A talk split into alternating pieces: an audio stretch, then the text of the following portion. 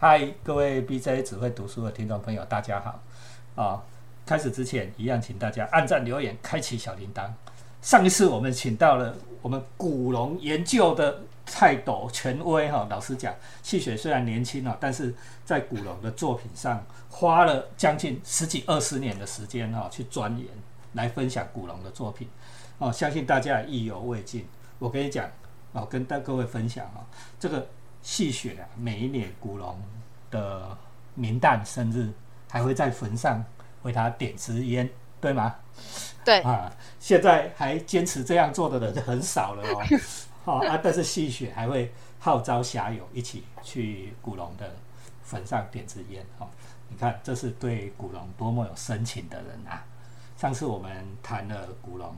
小说里面的爱情，其实爱情都还没讲完哈，时间就已经到了，所以我今天再请细雪来继续分享下去。好，来细雪。我们上次讲到的是爱情的部分是比较特殊的状态，就是呃女生跟女生嘛。可是其实古龙主要写情，并不是只在于说这种重口味的部分好看，而是在于说他在写他写一般的也是很很精彩，他的言情起来就是也是蛮精彩。他他除了这几刚前面那几对比较特殊的之外，他现一向那个中原一有一个中原一点红，跟那个曲曲无容哦，嗯，都这两个一懂哦，我印象很深刻哦，哦，对不对？杀人不见血，对不对？对，中原一点红，为什么叫做中原一点红？细雪大大跟大家介绍一下，就是他在出剑的时候，嗯，那他他是只有用那个手肘那边的力去去出，然后他那个点出去就是一个点，他攻击的地方就是一个点。所以一直点点，就是那个那个点，就是让你致命的那个点。对，所以就是叫一点红，就是在额头上面一剑。对，它就一个点，它不会再出第二剑，那就一点，然后出一点血，要一点红嘛，对不对？你就死了。哦，这中原最厉害的杀手，中原一点红。好，好来，中原一点红。然后他一开始其实是单身，可是，他自从跟了那个楚留香他们进去了大沙漠之后，就认识了一个女生。对。哎，对，我们刚刚我们先讲一下前面那个剧情哈，因为上一集好像没讲到剧情介绍。就是第一部是《血海漂，江》，就讲到说那个海上漂来尸体嘛。对。然后，所以楚留香就去调查。那第二，那调查之后就发现他是跟那个叫叫做石观音的有关，所以他就跑去第二部他大沙漠，他就跑到了那个沙漠去嘛。啊，结果他就是跟着他的朋友一起去。那所以你们中间又遇遇到那个一点红，那一点红就跟着他们。其实一点红本来是要去杀楚留香的。对。然后后来。他们就变成朋友，然后一点红就也是一起去啊，结果在那边就认识了那个就是石观音的手下啊。石观音的手下，上次我们有讲到，石观音她是一个自恋型人格的，类似像自恋型人格的母亲的一个角色。对，所以他手下的那些女生，就是像曲无容，然后还有后面会出现在画眉鸟里面的另外一个女生，哦，那个叫那个那个也都是他的手下。那他认识了那个曲无容之后，这个这个像他们这段感情很特别，就是说，因为终于一点红，他本身就是一个性格很阴沉的人。不大对，就是不太讲话。嗯，可是他个性很倔强。嗯哼，他他他他怎么样倔强呢？是他就不受人家的恩。嗯哼，他的倔强是就是不受人家。其实古龙笔下会有一些这样的角色，就是个性很犟，不喜欢受人家的恩情的。那一点红就是这样的一个角色。那他遇到那个菊龙，她也是一个很倔强的一个女生。她就是也是不服输，然后很倔强。我真的，我是不是应该找一下里面的那个 对话？就是所以他们两个相遇的是很很妙哦，就是他们只是是各自各自很倔强。然后结果就讲一句：“你很好，就是就是这样。”然后两个就是好像就频率就合到了。对。然后后来一个断了手嘛，然后另外一个也受伤了啊，所以他们后来就是不想要拖累楚留香他们，他们自己就默默就两个人就默默就离开了。对。然后再出现的时候，就是出现在那个画眉鸟里面啊，所以这两这一对就是一个很很特别的一对。他们不是那种好像都是完美的人啊，也不是完美，就都不是那种很人家会想去跟你谈恋爱的人。对。然后啊，可是他们两个个性就是。Match 到就会很合，两个对，然后现在的术语就是两个都社会边缘人啊，对，就是可能弄干了美交上来，啊，偏偏就是他们两个王，就是说什么王八瞪绿豆就对上了眼，对不对？对对对对，你也很好，两个人呢就在一起了，对吗？对，彼此之间也不用什么言语交流，因为都不会讲话，两个都没有恭维，对不对？对，都不太讲话。然后你救我，我救你，对不对？哈。是在刀尖上得来的感情，对不对？那弥足珍贵。后来为了不拖累朋友，两个人就漂洋远去啊，哈。哦，到下一步之后才回来哦。哦，啊，既然讲到朋友哦，楚留香有一个最好的朋友，这个 我一定要跟大家介绍，你们可能不知道，叫做花蝴蝶胡铁花。嗯，哦，对，你们绝对不知道谁演的，就是周星驰电影里面那个达叔吴孟达。啊，古时候楚楚留香演的时候，我们都不知道那个就是达叔吴孟达。哦，说啊，这个花蝴蝶蝴蝶花好帅哦，啊，怎么后来周星驰才出道？周星驰是在楚留香以后才出道啊，出道哎，奇怪，怎么蝴蝶花跑去演搞笑的角色，然后才大红大紫哦。所以其实那个吴孟达哈，早期达叔以前是演胡铁花出身的，超帅的哦，花蝴蝶胡铁花。啊，胡铁花这个人呢是真有其人啊，哈，就是台湾史上还蛮有名的人物，叫做胡传，也就是我们后来中研院院长胡适的老爸。哦，这个在我的作品里面。小花小猫有写到，小猫有写到，哦，所以这个一一脉传承的武侠，其实我是传承的古龙，大家可能都不知道。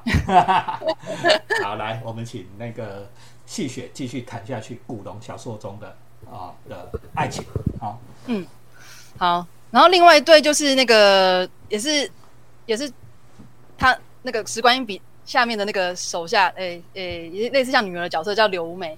刘美，她就是第三部的，一开始第三部的算是魔头吧，但是但是大家那时候一开始他还是感觉不是不是不觉得他是一个魔头，因为他他一直在帮助楚留香他们。对。然后然后那他但那他的那个他这一段就是因为他跟另外一个他的那这一段，就是他跟另外那个另外那个一个另外一个男生，然后他们就是好像是在帮助楚留香，可是实际上就是把他们拉到一个很危险的地方，就是让他们一直一直遇到一些。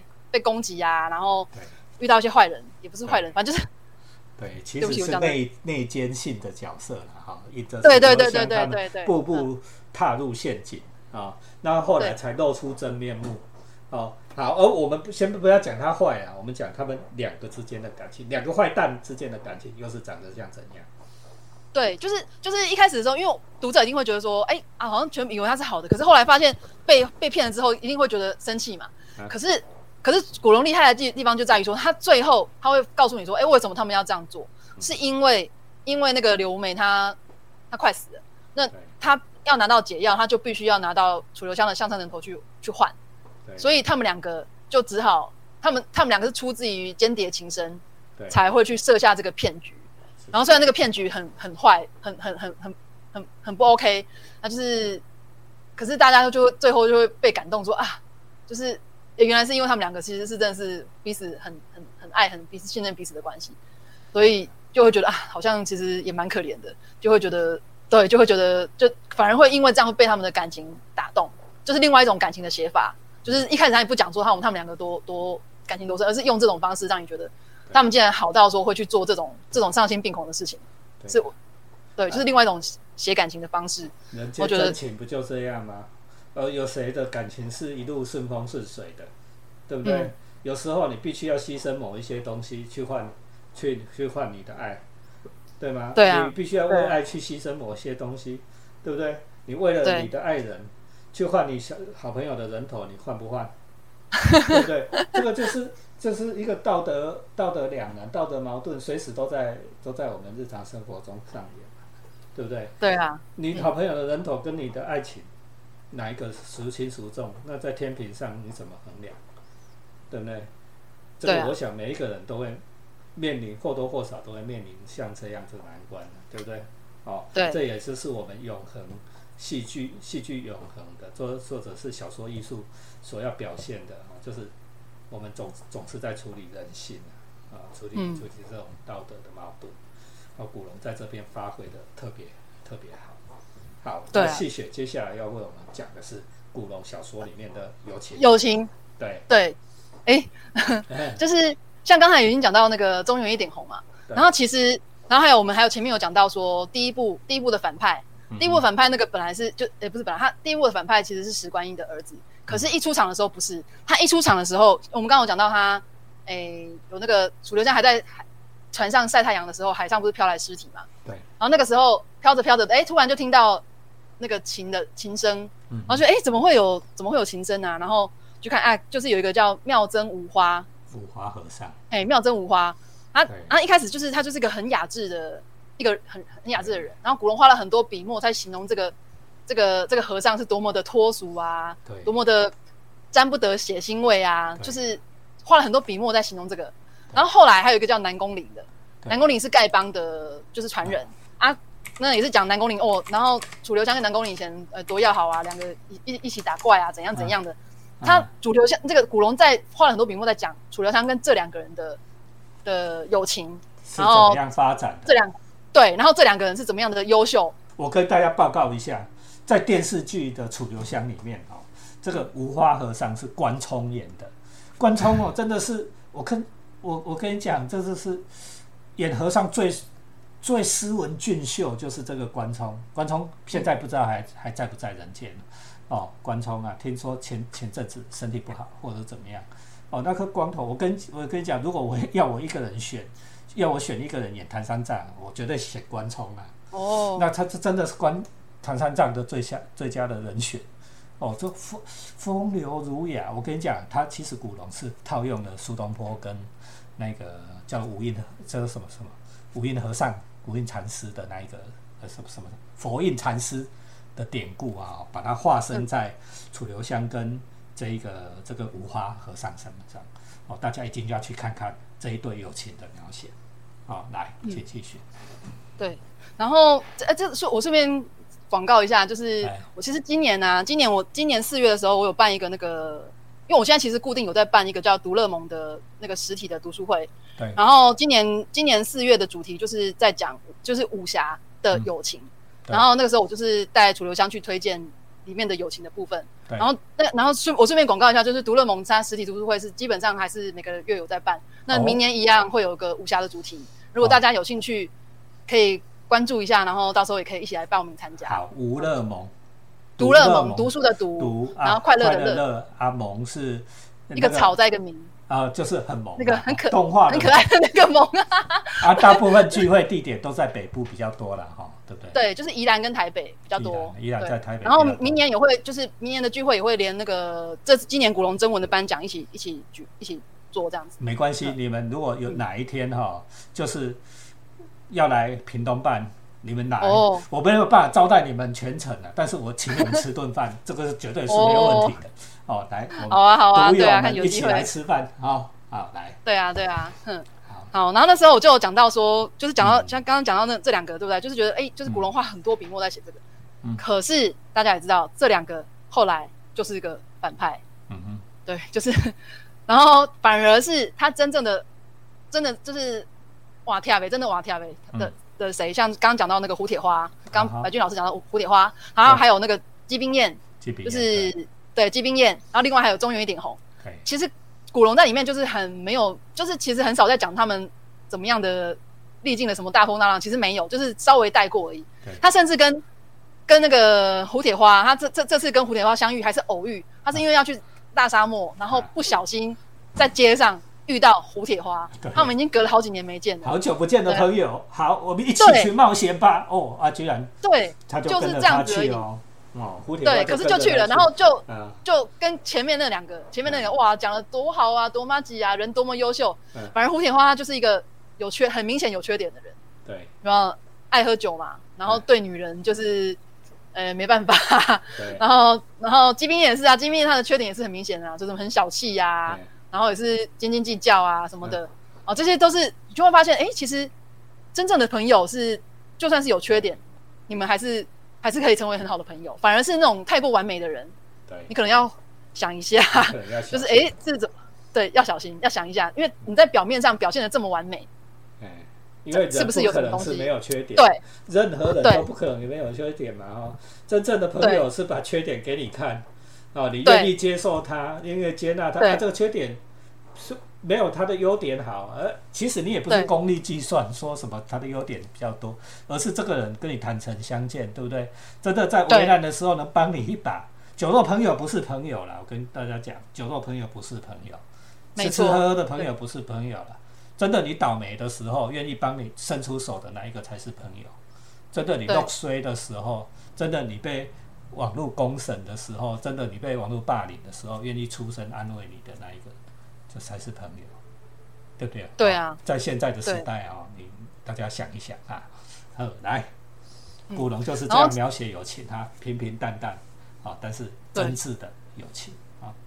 对，然后他他就是有一个很关键的段落，就是在于说，就是因为他们现在是他在处沙漠遇到那个胡铁花嘛，啊，胡铁花他其实那时候就是一个穷光蛋，那为什么胡铁花会在沙漠 待着这么久呢？他就是因为遇到了一个一个一个女的，那其实他就是一个客栈的一个侍女而已，那但是因为那个女生就故意不理他，所以他反而觉得哎，这个女的很有趣，胡铁花，他就是对女人就是。这叫 PUA 啊，哈，现在的术语叫。那个女生就对，然后，然后他是因为这样子，就为了那个女的，就待在那个待在那个客栈待了很久，然后啊，反正就是，可是因为楚留香来了，所以他就跟着楚留香走了。啊，然后那那个这段很有趣，这段就是讲到说，那个女的就最出来说，哎啊，我都你不是你不是对我有兴趣吗？然后那个蝴蝶花就讲说，啊，楚留香都来了，我还管你做什么？就就这样很帅的就就走了这样。对，然后走了，他们到。我我要讲的是后来他们就是因为他们要去沙漠，可是因为去沙漠其实是一个很危险的地方。对。因为为什么危险呢？因为它有很多的什么沙尘暴啊，然后地形不熟，容易迷路什么。他所以他们需要找对沙漠很熟的人。他们就想到了基兵燕。为什么？因为基兵燕之后，当年他们分开之后，基兵燕也是在就是在那个在那边就是建立了自己的势力，然后就是赚了很多钱。那就是就是在他那边就是很熟，所以他们去找季冰燕。结果没想到呢，一到那边就看到季冰燕他的腿已经断了。嗯哼。基兵燕就跟他说他腿断了。然后胡铁花，因为胡铁花就他就是一个心肠很软的的人，所以他看到哈，就是觉得哦，这朋友怎么好像怎么那么可怜？那我们这样就不要找他。那楚留香，可是楚留香一句话都没讲，他就不讲话。他不讲话之后，他们就离，后来就离开了嘛。他们两个就离开，离开之后，那个楚胡胡铁花就反而过来怪他说：“哎，你看那个他他那个他都已经变成这样了，啊，你怎么都没有没有讲话？你怎么都没有安慰他一下，干嘛的？”就楚留香就说：“你有听过金兵彦讲这么多话，然后讲说他自己。”怎么怎怎么会遇到这样的事情？怎么你有听过他讲那么多话吗？然后那个蝴蝶花说：“哎，没有哎。”然后楚留香就说：“那是因为他觉得内疚。他就是他其实是他如果真的脚怎么样了？你看他旁边那两个站在他旁边那两个机械，怎么可能脸上神情这么满足？这就是有点成人啊！就是脸上神情怎么会这么满足呢？如果下半身不行的话，对。然后啊，他会讲这么多话，就是因为他内疚，他知道他不能，他就是不想陪我们去，但是他他。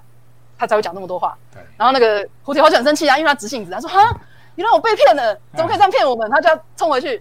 啊，蝴蝶花说：“可是他就是因为他，因为他是在乎我们，他才要做这场戏，对，不然根本连看都不用看我们啊。”对。然后蝴蝶蝴蝶花说：“哦，好像也是哎。”对。可是以胡铁花的个性，他还是冲回去了。嗯。啊，我要讲的是说这一段里面就会发现说，其实楚留香他这样的一个朋友，他会在两个个性极端的朋友之间，因为有他在中间。所以这两个人才有办法成为好朋友，不然一定会有误会。对，好，这一段转折我自己的印象也很深刻。我当年读的时候，我好像是在高中的时候读的，我印象也很深刻。就是说，哎，你看友情居然不是是在这么个曲曲折折，人人跟人之间哈，真的是曲曲折折。对，我我想你是怎么样，我你想我是怎么样，我知道你是怎么样对我，我也你也知道我。知道你是怎么样对我，嗯，对吗？对啊，这像这种事情要能写得出来，我跟你讲，在在现在的作家里面，没几个有这个本事，真的没几个有这个本事。我没有看过这样的桥段哦。如果你大家喜欢这一段，一定要回去看刚才细雪为大家介绍这个古龙，描写姬明燕、胡铁花跟跟楚留香的互动这一段哦，这个我觉得是非常值得。在小说史上留下地位的，对，就是很细腻，而且其实就算你不把它当做一个小说，你还是可以把它当成是一个人际关系的朋友之间相处的一个一个一个范本。就说，哎，其实不是这么的理所当然，不是说好朋友就理所当然要怎么样，是应该是要互相的去换位去思考，要互相体谅啊，换位思考啦，哦，对不对？哦，对啊，啊，我都不怕都去，啊，你这个太危险了，啊，我真的没办法去，但是我又不好意思跟你说呢，啊，我我老婆不让我去啊。对啊，啊，我去，我去，我又放不下我自己这个家业干什么？对不对？对啊，啊，但是我让你去的，我的，我我不跟你们去，让你们去那个冒险，我自己心里又过不去。对，这种矛盾你能写得出来吗？我的古龙，不是，我是就天下第一人嘛。而且他就用那个楚留香这个角色，这个中间的角色来去讲出来。因为你看，如果是这两个，就算去去演的，你说小说里面要如果只有这两个角色去讲，其实很难，一定要有一个。一个适合的角色去点破这个东西。对呀，男人不讲内心话的，你知道吗？如果如果现在是在舞台剧，我跟你讲，现在一些比较差劲的编剧跟导演就会这样演：机兵烟奈对着对空呐喊啊，天呐，我不能跟你们去 啊！然后我自己的内心独白、内心转折是什么啊？这个就是形而下、等而下之的做法。对，就是落下层啊！你看，你你这古龙就是用非常巧妙的用一个楚留香的角色点破男人之间的友情，对不对？对，三种典型不同的男人，是不是这非常值得看呢？你看哦，我们这两集的节目哈，为大家介绍啊，其实古龙要讲讲不完呐。我跟你讲，我跟细雪如果在这里讲哦，我跟你讲三天三夜都讲不完，做一百集我都讲不完。OK。但是我们这个节目的目的，只是为了要引起大家的兴趣，重新再去回顾古龙，回去回去独处留香，对不对？嗯。体会我们这一代人曾经体会过的感动，这样我们这个节目就就值得，就划算了，对不对？细选，对不对？对，没错，对。哦，好，所以我们今天第二集呢，就讲到这里哈。如果有机会的话，我们再邀请细选来继续为我们谈古龙，古龙讲不完的啦。哦，好吧。BJ 只会读书，按赞、留言、分享，开启小铃铛，推广给更多的人。哦，我们期待这一集赶快播出了以后你的回响。谢谢，拜拜。谢谢。